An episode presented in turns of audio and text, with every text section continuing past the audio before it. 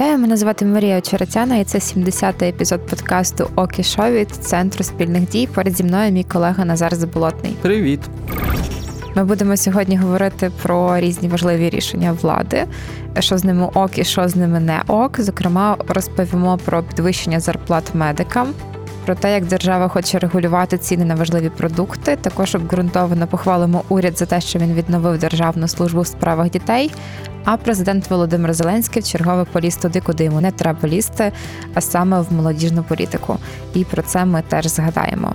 Також на сьогодні наша непостійна рубрика Окі шоу інших про те, як влаштована влада різних держав світу. І сьогодні ми говоримо про Францію. Отже, поїхали. І почнемо ми з зарплат медикам. Теж така дуже нашуміла тема. Варто пригадати слова Володимира Зеленського, тому що з них це все почалося. Як він під час святкування, під час офіційних заходів з нагоди Дня медика пообіцяв підвищення зарплат. Сьогодні навіть в умовах обмеженого бюджету ми поступово збільшуємо заробітні плати медикам. Щоразу, коли це відбувається, я кажу, що це тільки перші перші кроки, і ми просто не маємо права зупиняти. Назара, як тобі взагалі те, що така ініціатива йде від президента в державі? Мені здається, що от щось тут не ок.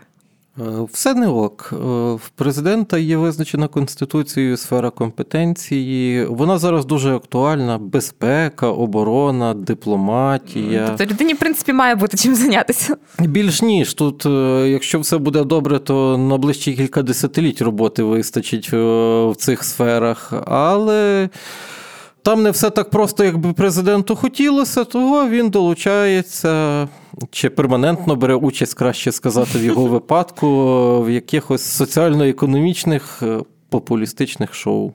Як на мене, то взагалі е, таке от несподіване підняття зарплат медиків, тому що президенту так захотілося, це ну не може бути добре. От з точки зору якоїсь логіки банальної. Мабуть, багатьом з наших слухачів, яких е, зарплата залежить від держави, моя теза не сподобається, але е, все-таки їхня платня залежить не від того, в якому настрої прокинувся сьогодні президент, а від розвитку економіки. Якщо економіка зростає на 2-3% за рік, то очікувати сильного зростання заробітної плати не варто. Ну і державі не варто робити таких кроків, навіть якщо можна десь позичити гроші, бо це має ефект сніжного кому. Ми накопичуємо, накопичуємо, накопичуємо борги. Потім значна частина бюджету йде просто на обслуговування боргу, тобто на виплати по тілі кредиту, відсотків, комісій, інших сум, які пов'язані з обслуговуванням.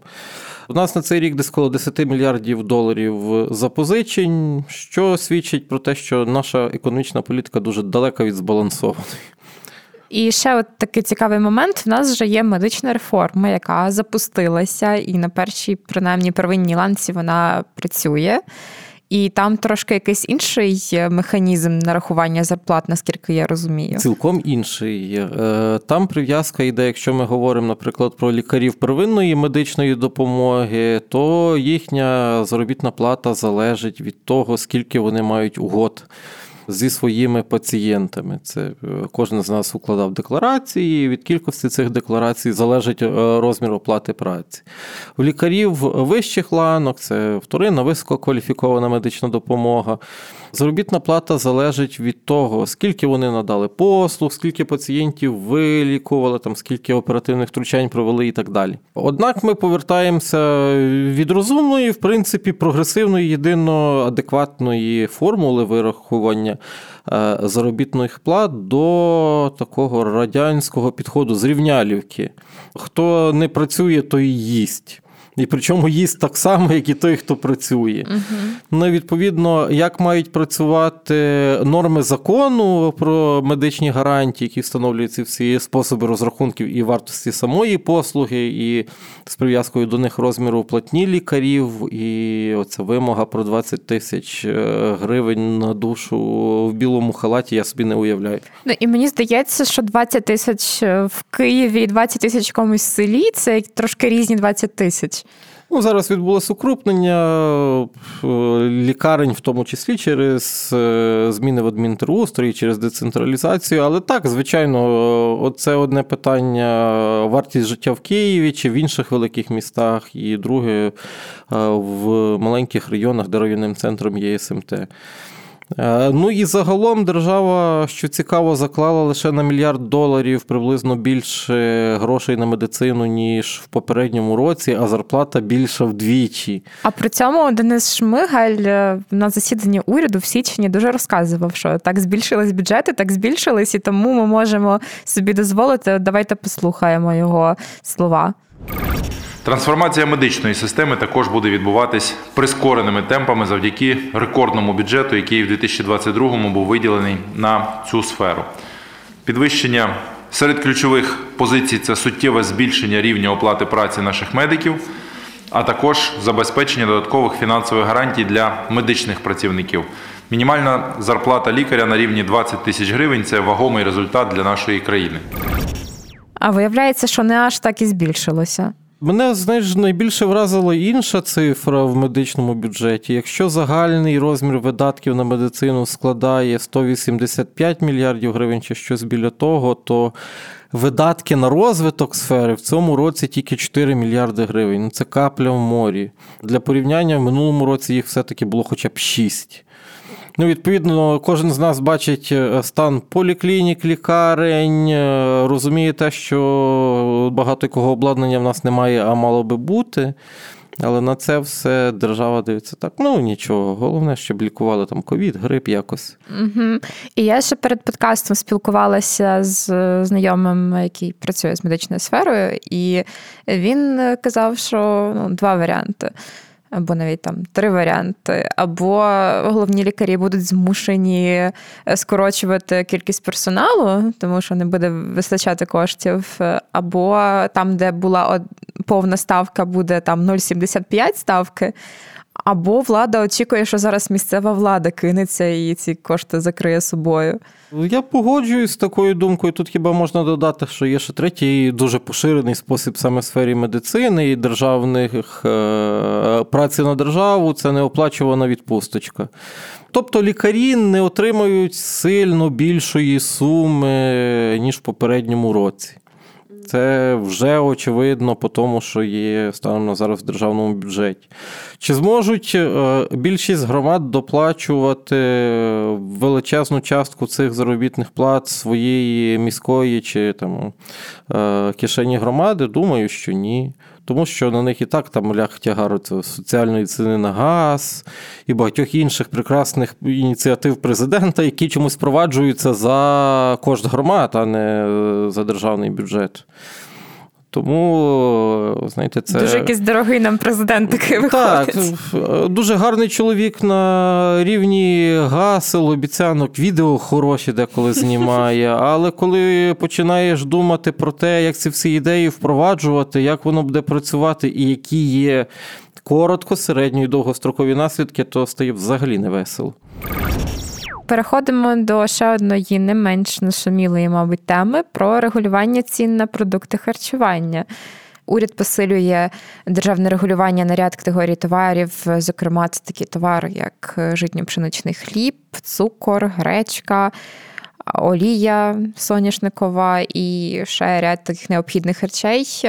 Воно мені трошки нагадує радянські часи. Це так чи не так? Е, так, мені Перше, коли я побачив перелік продуктів, які буде регулювати держава, мені подумалося, що це типовий продуктовий набір, яким підкуповують виборців кандидати мажоритарники. Гречка, олія.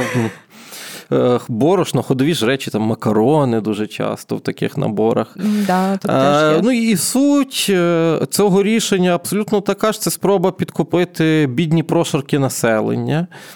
Але рішення саме по собі тут можна не боятися цього слова середнє між дурним і безглуздим. Чому саме? Ну, дивись, чому е, планова економіка і регулювання цін працювало в Радянському Союзі? По-перше, всі підприємства були державні, в них не було мети отримання прибутку, а виконання плану. По-друге, плани дуже рідко виконувалися насправді, здебільшого вони виконувалися на папері, тому е, совок і дефіцит це дві нерозривно пов'язані речі. З іншого боку, дивимося, що ми маємо зараз: ринкова економіка, приватні виробники, і що дуже важливо для нашого питання відкриті кордони. Тобто е, будь-який виробник національний дивиться, ну, як і будь-який бізнес, а де йому більше грошей заплатять, тут чи за кордоном. Якщо він бачить, що йому заплатять за кордоном більше, тут починає виникати що? Правильно, той же дефіцит. І друге, що виникає в таких ситуаціях, називається теж дуже відомим, відомими словами чорний ринок. Це значить, що бізнес відмовляється легально торгувати тими товарами, на які держава встановлює обмеження, і починає їх продавати за ринковою чи навіть спекулятивною ціною через те, що держава влізла туди своїми ручками і не дуже мудрою головою деколи. І в підсумку держава А втрачає податки. Б створює на рівному місці соціальну напругу, В шкодить бізнесу. Але тут, до речі, такі категорії товарів доволі конкретні є. Наприклад, масло вершкове жирністю 72,5%. Е, ну, Або такі... молоко е, там пастеризована жирність 2,5% в плівці. Тобто, в принципі, виробник може почати робити те саме молоко, але в тетрапаці, і воно не буде застосовуватися. Ну тут проблема в тому, що вони вибрали якраз такі продукти соціального кошика, те, що що бідніші прошарки населення якраз найбільше купують і споживають. Це масові товари. Ну, я бачив вже деякі великі мережі е, супермаркетів, продуктових говорять про те, ну, дякую, до побачення, ми цим не будемо торгувати. Ну і ще один ефект, про який влада забуває, те, що зараз де зима. І сільгоспвиробники мають ще простір для маневру, що сіяти, що не сіяти. Ну, не дивуйтеся, якщо на наступний сезон гречка буде тільки китайська, тому що виробники переорієнтуються під експортні культури, які дають більший прибуток через діяльність е, бурхливого президента і уряду і тому подібне. Насправді рішення таке дуже популярне, але шкідливе в всіх сенсах. Наш перекладач Єгор, який перекладає наші дайджести, казав мені, що йому було дуже тяжко перекладати цю тему, бо воно, наче просте і зрозуміле, але в англійській мові в загально вживаних термінів, які позначають ці процеси, практично немає, бо там від віку ринкова тобто економіка. Треба пояснювати ще контекст, щоб е, так, взагалі так, так. людина зрозуміла, що це робиться. Тому що для англомовного слухача це регулювання цін на гречку. Що... Таке що ти По-перше, що таке гречка, по-друге, на що ну, регулювати на неї ціни, невже це такий стратегічний продукт? До речі, Олексій, наш редактор, знайшов ще таку давню цитату людини, яка пригадує радянські часи, часи дефіциту, як треба було стояти день черзі, і не факт, що ти ще щось купиш. От давайте послухаємо зараз. Придбати щось путні, не вистоявши довжелезну чергу, та про це не могло бути й мови. Протяжність живого ланцюга могла сягати й кілометра, а в черзі можна було провести цілий день в результаті так нічого й не купивши. Чи є ризик, що ми до чогось такого можемо принаймні з цими категоріями товарів повернутися? Так, я її підводив до тієї думки. Якщо зараз сільськогосподарські виробники ну банально не посіють гречки, зменшать випуск курячих яєць чи переорієнтуються там на закордон. То ми отримаємо непоганий дефіцит. Знаєш, у нас там е, новини про відсутність солі через якісь проблеми, про відсутність тієї ж гречки викликають паніку, ажіотаж, що створює ну, величезні Гречка проблеми. це символ, це не просто продукт. Так, то багата каша за Радянського Союзу. Це не ячмінка, яка щоки кусає. Тому воно для старших наших співгромадян це питання психологічне, а не суто астрономічне. Ну окей, але все одно є проблеми в категорії населення, і що держава тоді може зробити, якщо не таким чином, то як вона може допомогти? Світ не придумав нічого кращого, ніж адресність. Ну навіщо ми знижуємо для багатих людей, людей середнього достатку ціни на гречку, якщо вони її так можуть собі дозволити купити? З нею вони заплатять трошечки більший податок, якщо вона йде по більшій ціні. Це ж 20% ПДВ. Ну, відповідно, є варіант е, простий, збільшувати пенсії. Ну, все одно більшість бідних людей так чи інакше перебувають чи напряму, чи опосередковано на частковому, як мінімум, забезпеченні держави. Ну. Е, держава має брати на себе відповідальність, якщо вона вважає, що є проблеми, а не перекидати їх на бізнес, на торгівців і на сільгоспвиробників. Це взагалі ненормальний підхід. Це перекласти проблему з хворої голови на здорову. І я, до речі, зараз ще побачила, що все це підв'язано під е, боротьбу з наслідками пандемії. І так, а це, взагалі цікаво. У нас пандемія якось виходить значно глобальніше, ніж в всьому світі. Ну розумієте, дорогі слухачі, в нас під пандемією позвільняли кілька тисяч чиновників, нас під пандемією призначали інших чиновників без конкурсу. А зараз кажуть, що не знаю, через ковід гречка не родить, там, чи кури не несуться. Ну як вони собі це уявляють, я не розумію. Е, у всьому світі через відновлення економіки е, зараз е, доволі високий рівень інфляції. В нас ще є свої причини для того, щоб інфляція росла. І ну, відповідно пониження рівня життя людей в Україні воно не напряму і дуже опосередковано пов'язано з ковідом. Є набагато більше причин на це, тому мені здається, що це не та постанова, де б мали бути такі норми. Якщо мені здається, вони... пандемія закінчиться, а ще кілька років за інерцією можна буде підв'язувати під боротьбу з наслідками пандемії якісь рішення. Ну знаєш, е, в попередньому скликанні парламенту в кулуарах жартували, що коли влада починає говорити про війну, взагалі згадує слово війна десь в своїх виступах, значить зараз щось будуть красти. Угу. При цій владі війну трохи замінила пандемія. По-перше, вона зручніша. Тут припинення пандемії дуже мало залежить від волі влади.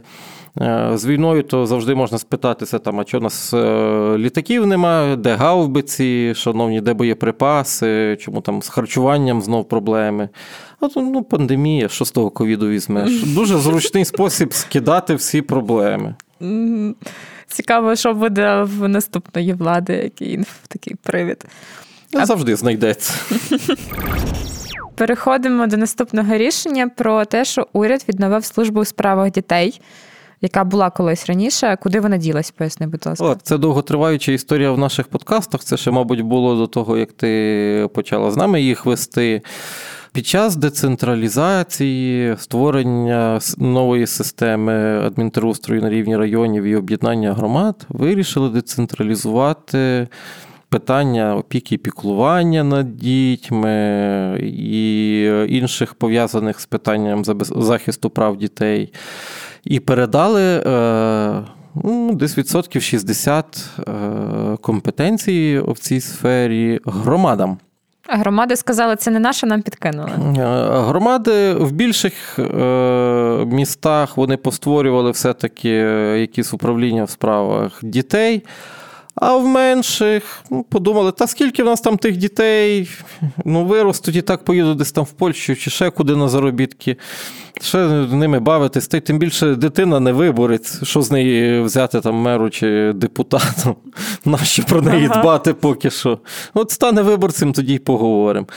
І була величезна проблема. Без цих служб е, неможливо проводити процеси усиновлення, обстеження житлових умов дитини, чи вона потребує якогось втручання держави в сім'ю ну, на жаль, з крайніми випадками, коли дитина відбирається від е, біологічних батьків, до неможливості провести усиновлення. По деяких громадах це тривало по два роки. Там прокуратура подала купу позовів, наскільки я знаю, щодо того, щоб зобов'язати громади створити ці органи в складі своїх виконкомів. А в чому тут була проблема? В тому, що громади не взяли на себе цю відповідальність, чи вони не мусили її брати? Ні, ну За законом громади мусили брати на себе цю відповідальність, але знаєш, якщо на це все подивитися трошки відстороненіше, то ну, в мене вже там як якогось експерта, як в пересічної людини, виникає банальне питання: навіщо держава взагалі потрібна, якщо вона навіть не дбає про своїх дітей? Ну як така держава може вижити? Очевидно, що має бути єдина державна політика. Е, щодо захисту прав дітей, щодо процесів пов'язаних з усиновленням, її має забезпечувати система органів державної влади, і держава це має повністю фінансувати, а не скидати відповідальність на громади. Ну, Мер від мера там, чи від голови громади сільської, селищної відрізняється. Що в людей в голові, нам тяжко сказати. Якщо є держава, це яка не яка гарантія, що ті діти отримають більш-менш однакову якість захисту, послуг пов'язаних е, з роботою цих органів опіки і піклування. Тому ну, добре, що нарешті додумались, що ой, це не можна децентралізувати. Цікаво, що сталося, чого от саме зараз нарешті повернули цю Насправді, ну, для мене взагалі дивно, що ця проблема і очевидне рішення так довго вимальовувалося. Все почалося з того що там і ми, і багато медіа піднімали цю проблему, бо зупинене усиновлення, що може бути гірше, в принципі. Держава, замість того, щоб зреагувати зразу ж єдиним можливим чином, спочатку Верховна Рада створила. Тимчасову слідчу комісію, яка виявила ой, органи непостворювання, то так ми не знали, ну, знаєш, без комісії. Уряд все одно гарно, але реагувати ми не збираємося. Тоді вже Верховна Рада прийняла постанову, в якій прямим текстом сказала уряду: ви маєте місяць створіть, е, відновіть діяльність служби у справах дітей. І тільки зараз, насправді, через два з чимось місяці, уряд такий: ну, давай, давай, напевно, гарна ідея, давай зробимо. Ну, хоч зараз. Ну, так, краще вже пізно, ніж ніколи, але Далі це дуже говоримо, надихаюча історія. Говоримо знову про дітей, про молодь. Але тепер трошки з іншого боку, бо президент зробив те, що він дуже любить робити, не свою справу. Він створив раду з молодіжних питань. Що це взагалі за рада? Ну, В нього любов до таких речей, звісно. Хтось е, з батьків, оце конституціоналістів, написав в Конституції, що президент може створювати дорадчі і консультативні органи. І забув дописати важливу річ для виконання своїх повноважень. Ну, воно начебто так випливає з логіки, але коли ж це наші влади керувалися Кожного своя логіка. Ну, та, логікою. А логіка пристосовується під е, скромні життєві потреби, там задоволення его, всім покерувати. Ну і тому президент нас створює від початку цієї каденції вже якийсь надцятий, напевно, цей консультативно-дорадчий орган зі всього. Ну, в кожного своє хобі. Я вільний час печу булочки, а президент створює, до речі, органи. Десь так і є. Така в нього розвага. Краще б вже садив деревця хоч по одному в тиждень, знаю. Це корисніша справа, ніж створювати органи. Е, через те, що в державі вже і так є відповідальні за всі ці напрямки. Кабінет міністрів в загальному, в цьому конкретному випадку Міністерство молоді та спорту, молоді Володимир Олександрович, молоді. Що ця рада має робити взагалі? Вона має готувати пропозиції щодо того, як залучати молодь до участі в суспільному громадському житті тобто бути активнішими. Пропонувати президенту пропозиції до законопроєктів, пов'язаних з молодіжною політикою, координувати діяльність органів державної влади, знову ж комісія, яка не є органом державної влади, керує органами державної влади. Геніальна, геніальна схема скоро якісь дядьки десь там з-під банкової, ну та що скромно так і є, е, будуть керувати країною. Тобто це одне з тих рішень, яке дублює повноваження Кабміну, яке створює якийсь альтернативний уряд там в системі адміністрації президента, а фактично в дусі, бо ці всі люди в адміністрації президента вони оформлені е, як співробітники державного управління справами. Бо офісу президента, як, е, скажімо так, грошоотримувача нема. На це дивитися без е, сарказму, чесно, вже неможливо. Ну, Нас скоро будуть, знаєш, там десь е, зачитувати про систему влади. Там е, Кабмін дві штуки, один на банковій, другий на Грушевського, міністерство кожного по дві штуки, так само одна на банковій. Ну, Ну тут не лишається нічого, крім як в чергове сказати, що президент не має лізти в такі питання. Так, і бажано якось зав'язувати з цією криворізькою школою права, бо люди, які мають хоч трошечки, це вже не освіти, це критичного мислення. Ну вони вважають, що, що з них знущаються просто. Переходимо до нашої непостійної рубрики «Окі шоу в інших. Говоримо сьогодні про те, як система влади працює у Франції. І якщо чесно, я нічого не знала про систему влади у Франції. Але я мені здавалось чомусь так інтуїтивно, що там має бути там дуже круто, якийсь прям взірець балансу, який тільки може бути. Але коли я почитала такі твої ем, матеріали з цього приводу, то виявилось, що це не так.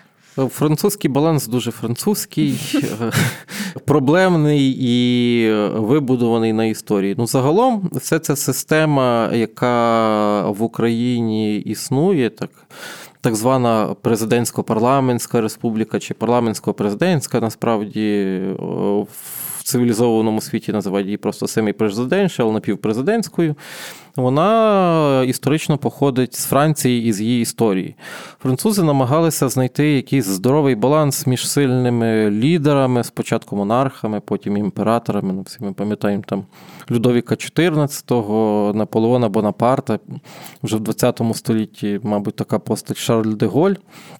І з іншого боку, прагнення народу керувати своєю державою. Тому ця конституція намагалася знайти якісь е, межі впливу народу і залишити велику роль для лідера. Якщо коротко, то приблизно воно виглядає отак. по суті. А чи можемо ми сказати, що наша конституція така трошки державотворці підглянули Конституцію Франції. Цілком, як би це не дивно виглядало, українська конституція великою мірою є списаною з французькою. Та е, система влади, яка була при кучмі, вона е, дуже близько відтворює французьку модель де президент формально не є е, керівником виконавчої влади, але призначення і звільнення прем'єр-міністра залежить від нього, де президент призначає всіх міністрів. Увага знову ж він не керує виконавчою владою при цьому. Тобто він такий наглядач над усім. Так, так. Е, от е, Конституція Франції, як і наша, визначає, що президент це гарант суверенітету, дотримання Конституції, відповідає за правонаступництво держави. Правда, що таке правонаступництво держави? Е, в наших джерелах я дуже багато це питання досліджував, не знайшов жодного зрозумілого і логічного пояснення. Єдина відмінність нас, слава Богу, додумались не робити двопалатний парламент, за що можемо подякувати уклінно панам на зразок Леоніда Кучми, пана Олександра Мороза. Стало розуму і на тому дякую. А що було б, якби був двопалатний парламент, і як це в Франції працює? В Франції нижню палату, яка є аналогом Верховної Ради, е, обирають всі мешканці. До речі, за законом, близький до якого діє в Україні в 94-му році, там двохтурова мажоритарочка. Це на кожному окрузі тобі треба або в першому турі набрати 50 плюс відсотків голосів, або йти е, з тим, хто зайняв друге місце на другий тур. В Україні тоді ще були додали вимоги по явці не менше 50%. Ну, в результаті частина місць тому скликанні ради ніколи не була зайнята через. Угу. Але Франція нормально з цим живе, і в них вона працює. Так, Франція вона працює швидше за все історично. І тут теж треба розуміти, що мажоритарна система, е, якщо в тебе немає такої політичної системи, як в Британії, де є стійкі партії, і нові, якщо виникають, то вони все одно не мають особливих шансів, де є там двох-трьохпартійна система. Е, вона є небезпечною, бо вона може не забезпечувати сталих більшостей. Це дуже добра система для президентів, які під свої потреби можуть сколочувати більшість ситуативно під кожне конкретне голосування. В нас подумали, хм, яка гарна ідея, і взяли, запровадили таке ж собі. А наскільки в Франції взагалі парламент є сильним і може впливати на те, що відбувається в країні? Якщо подивитись на наших цих всіх е, е, чудових депутатів, то Міля Ківа виявляється впливовішим від французького парламентаря е, через те, що в нас взагалі не обмежене право законодавчої ініціативи депутатів, там за рідкісними винятками, ну зрозуміло, депутати не можуть вносити проект закону про держбюджет. Але все інше на рівні законів депутати можуть ініціювати. В Франції взагалі не так. Франції е, депутати не можуть ініціювати законопроєктів, які ведуть А до скорочення податків, Б до збільшення державних видатків. Тобто весь цей соціальний популізм, а давайте дамо тим велику зарплату, а давайте тим дамо зарплату Франції, відсікається на рівні Конституції. Ну, Мушу сказати, мені це подобається, і в цьому є сенс. Так, її дотримуються. Такі повноваження надані тому, хто буде виконувати, тобто уряду. Це абсолютно логічно. Але там, як на мене, є деякі крайнощі, наприклад, е, парламентські палати, в принципі, не можуть розглядати якусь поправку до законопроекту, якщо уряд скаже, ні, це, це якась фігня, нам не подобається. Забудьте за це. Угу. А Франція, очевидь, нормально живе з цим всім історично. Що в нас є такого, що не дало цій системі пережитися і функціонувати? Е, по-перше, народ. Народ в нас е, дуже специфічний, який е, вибирає президентів тільки для того, щоб було кого наступні 5 років ненавидіти. По-друге, історія наша інша. В нас е, наших власних, аби таких сильних і авторитарних лідерів не було. Ну, гетьманів по тогочасних мірках, то це найбільші ліберали тогочасного світу, напевно. Якщо брати там в порівнянні з європейськими монархами. Дивлячись на українських президентів, назвати когось е, з них шести аж таким сильним, такою важливою історичною постаттю важко. Ну, ну Кучма Куч... дуже хотів з ним стати. Так, так, кожен хоче. В Кучмі було дуже багато влади, але я би не сказав, що народ його так знаєш, аж любив, щоб хотів е, ну, Якщо перетворити його приклад на традицію. Ні, ні. Народ навпаки вийшов на помаранчеву революцію, бо не хотів, щоб це стало традицією влади, така авторитарність. То виходить, що французькі президенти вони якісь більш порядні, чи що, чи більше там шанують конституцію. Що от не дає їм так захопити владу, як це в нас Ну, по-перше, політична традиція. Ця штука справді має величезну роль. От візьмемо приклад не з Франції, з США. В США 150 років навіть більше існування держави не було заборонено йти на третій термін чи четвертий. Але е, було правило не більше двох не писане. Його встановив Вашингтон, коли відмовився йти на третій термін, бо сказав, що забагато. Його не порушували півтора століття.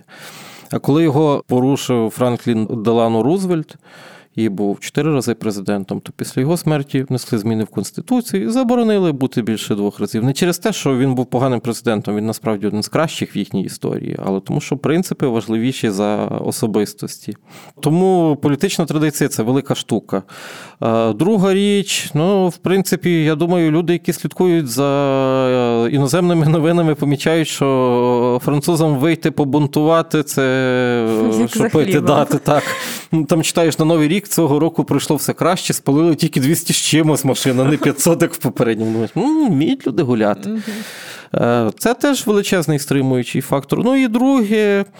Президентам там не треба нічого особливо захоплювати, бо вони і так мають величезний вплив на парламент. Там навіть вибори нижньої палати прив'язані до виборів президентських, щоб новий президент міг, е, грубо кажучи, е, просто переобрати депутатів під себе, а не там силою чи підкупом, як це робиться в нас, загнати в стіло. Ну, це такий хиткий аргумент для нас, тому що може хтось послухати. Ні, ні, в нас так робити не треба. В нас е, через те, що навіть. Як би це м'якше сказати, дуже екстравагантні, деколи люди стають там президентами. Я не кажу вже про депутатів. Потрібна якась система стримування коли є колективна дурість, е, все-таки є шанси, що хтось десь там один одного зрівноважить, один хоче одну зробити, другий другу, і це якось виходить е, на ноль. А коли все влада в однієї людини, це завжди загроза. що державу, По-перше, що державу будуть розвертати на 180 градусів, ну те, що робив Янукович. Просто так.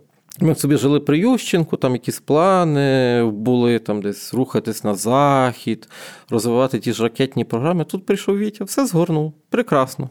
Тоді який такий основний висновок ми можемо зробити з досвіду Франції для себе? Ну, по-перше, що французька модель, як і американська, вона є унікальна і такою, яка склалася історично. Вона не є поганою, але вона швидше за все нам не підходить. У нас через е, сильні повноваження президента відбулось дві революції.